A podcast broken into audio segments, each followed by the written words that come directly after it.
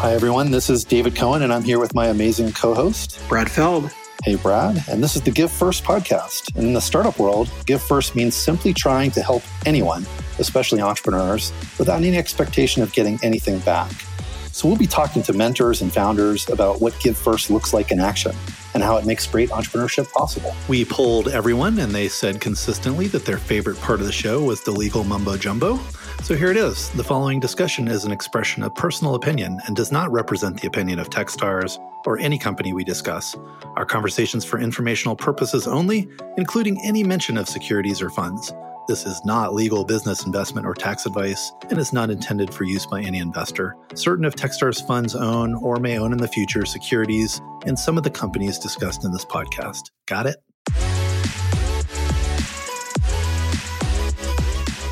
Today's guest on the Give First podcast is a dear friend, Katie Rae, who has been one of the early MDs at Techstars, but really was involved and supportive of Techstars even before she jumped in and today is doing some amazing stuff with my alma mater, MIT. Let's just get started, Katie, with a short intro. Just give us, uh, you know, a minute or two on what you're doing today.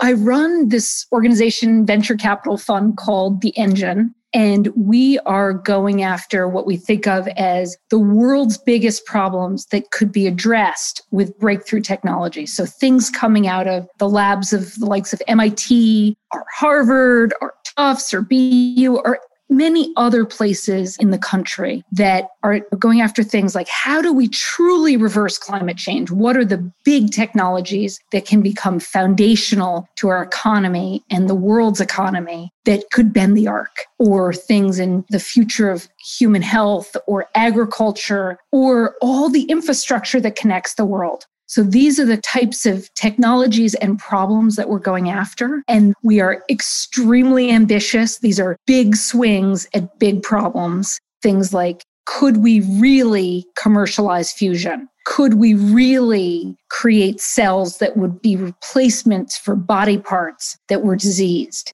These are the holy grails of what technology will do and we back these companies from the beginning. We back these founders. And these are people on a mission to do that. They're deeply entrenched in the technology and they're going to lead their company through bringing that to market. I truly, Brad, think of myself as one of the luckiest people in the world because I get to work with committed, smart, ethical, driven groups of people coming out, many out of MIT, but also out of other universities. My job is to invest in them, but really to be their partner in buoying them when they're confused or suggesting different paths or introducing them to people or cheerleading when I need to and blocking and tackling to get things out of their way that are impediments to their ultimate progress. That's my job. A lot of people call the domain you play in by one of two phrases, deep tech or frontier tech. You actually coined a different phrase for it. And I'd love to hear both your definition of the phrase and how you think about it relative to what y'all are doing at the engine. We call it tough tech. And we have really two different meanings for that. One is a reference to what people think of as deep tech or frontier tech, which is that there's real IP here, right? There's real intellectual property or breakthrough. That's important, but not enough for us. The other reason we call it tough is that it's approaching and going after tough problems, things that will benefit our society, things that should have a lasting effect if we get it right. And some of these things are gnarly and hard to do. We want people with grit. We want people with perseverance that are going to go after this. But we also want companies that persevere. These aren't quick flips. So when we think about what is tough tech, it's the convergence of breakthrough technology and leadership. You have to have the humans at the center of this. Who else is going to do it? Tech for tech's sake. Who cares? We want people that are tough enough to attack and go after these big problems and therefore opportunities. So that's how we think about it and why we coined it that way. And these are both technological and social problems. Let's travel back in time a little. and talk about your path to becoming an MD at Techstars. Maybe give a little a story of what you were doing before, how your initial overlap with Techstars happened, and then where that led to and how you ended up being an MD.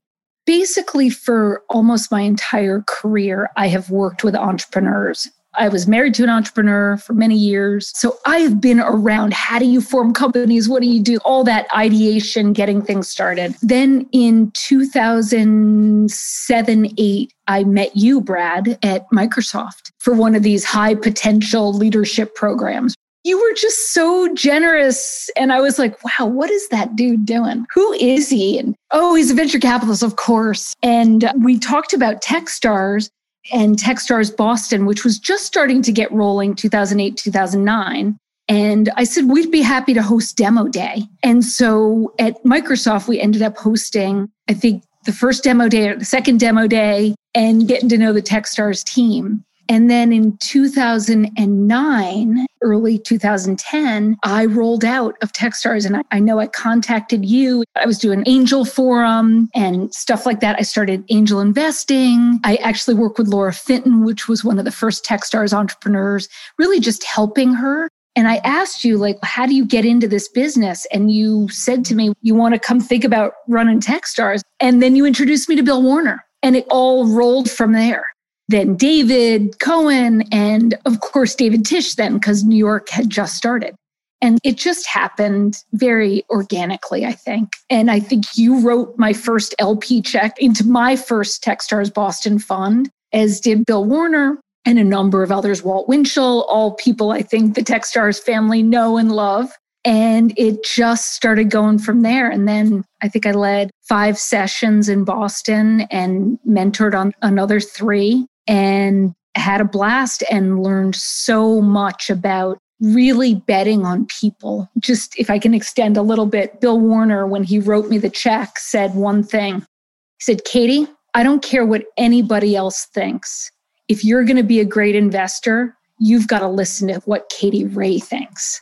That has really stuck with me. I know you said very similar things to me, Brad, but I think that was the beauty of Techstars is I got to find out in very rapid succession a hundred companies and looking at thousands and thousands of applications what I cared about, who I wanted to back, what got me thinking this could be big or important or whatever other characteristics. And I think that was a beautiful opportunity. And a lot comes back to you, Brad, for opening that up. So thank you.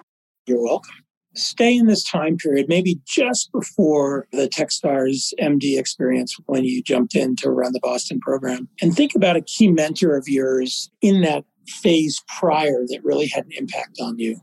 Maybe talk about that person. Bill Warner would be a good example of somebody I've learned a ton from, but maybe just slightly before that, even when you were at Microsoft actually one really interesting thing happened. So I just started telling people, hey, I'm going to angel invest. And a good friend of mine, Peter Blacklow, said, You got to meet my friend Nicole Stata.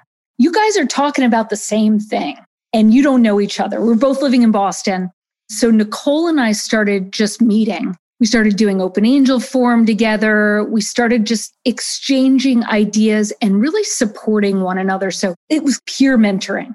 That has blossomed into one of my best friends. Nicole runs Boston Seed that has done phenomenally well. And of course, I've gone on to do other things as well. But I would say Nicole's encouragement, our many conversations about what makes a great investment, and looking at deals together was so important to me and really bolstered my confidence I could do it. I would point to that as pre bill, pre you in angel investing. Let's get two ends of the spectrum Boston startup community at that moment in time and the Boston startup community today.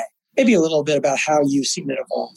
The Boston tech VC community, I think, was at a pretty low moment. There was a lot of what I'll call California reaching, like, oh, if we're ever going to make it, we have to go to California and a lot of turning away from deep tech, which is our roots, right? That's the biotech, the roots of the computer, Raytheon. There's all this stuff that's happened here, really coming out of MIT that we started to turn away from. There was a lot of chasing of tech enabled, a lot of money flowing in California. We were coming out of pretty big economic downturn 2008, 2009, but we were down on ourselves and not reaching big. And I think Techstars kind of played this beautiful role of pulling everyone together again and saying, this is an incredible place and let's just support each other in a community. We can go deeper into what that meant at the time, but it was the crossroads. We were in a building that Microsoft hosted us in. Really, like it, it does come back to Microsoft.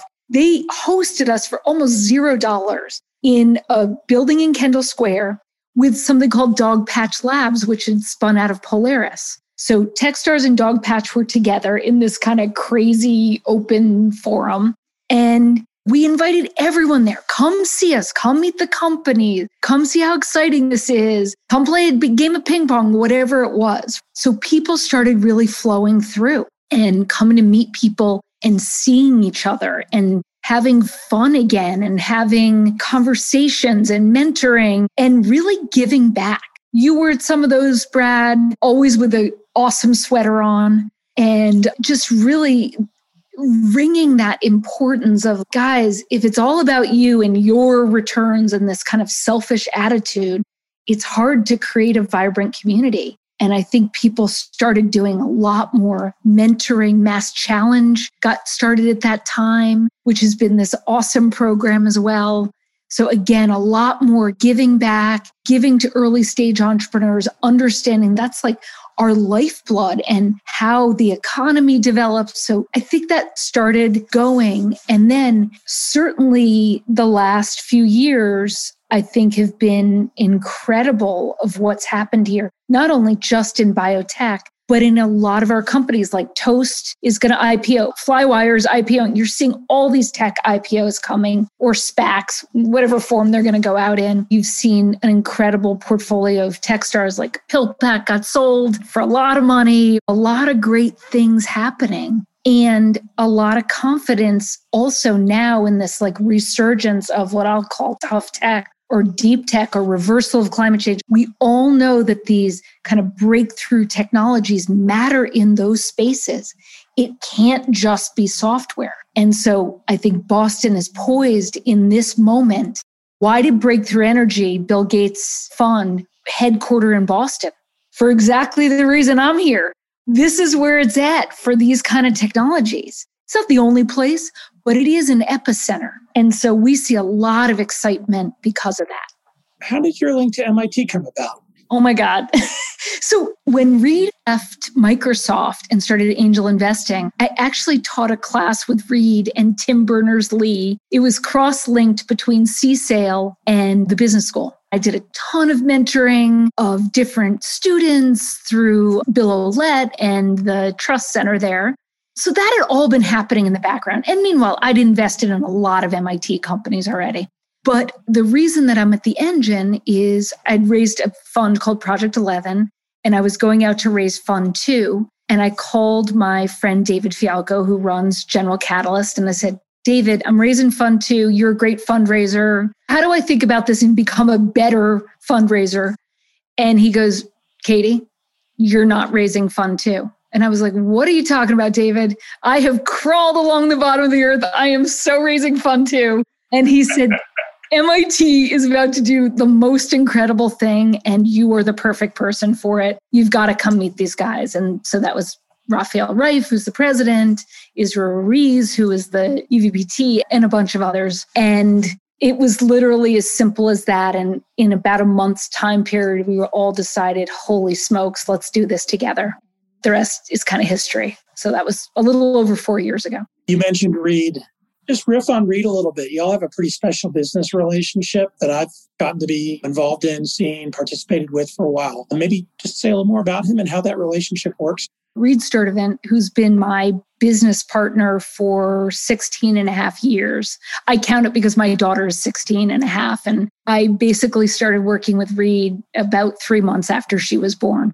Reed is a very special human being. We could not be more different in how we think or act. He's a gentle soul. He has a memory a mile long for every technology that's ever been done, every company that's ever been done. He's deeply curious about the world and what might work or not. He went to college at 15. He's like one of those kids. And I think he did a year at community college because his parents thought it was totally nuts to send him to MIT at 15. So ended up at MIT at 16, dropped out, I think, by 19, never graduated. Everybody always says we're opposites, but we can complete each other's sentences. I think I almost always know what he's thinking and he almost always knows what I'm thinking.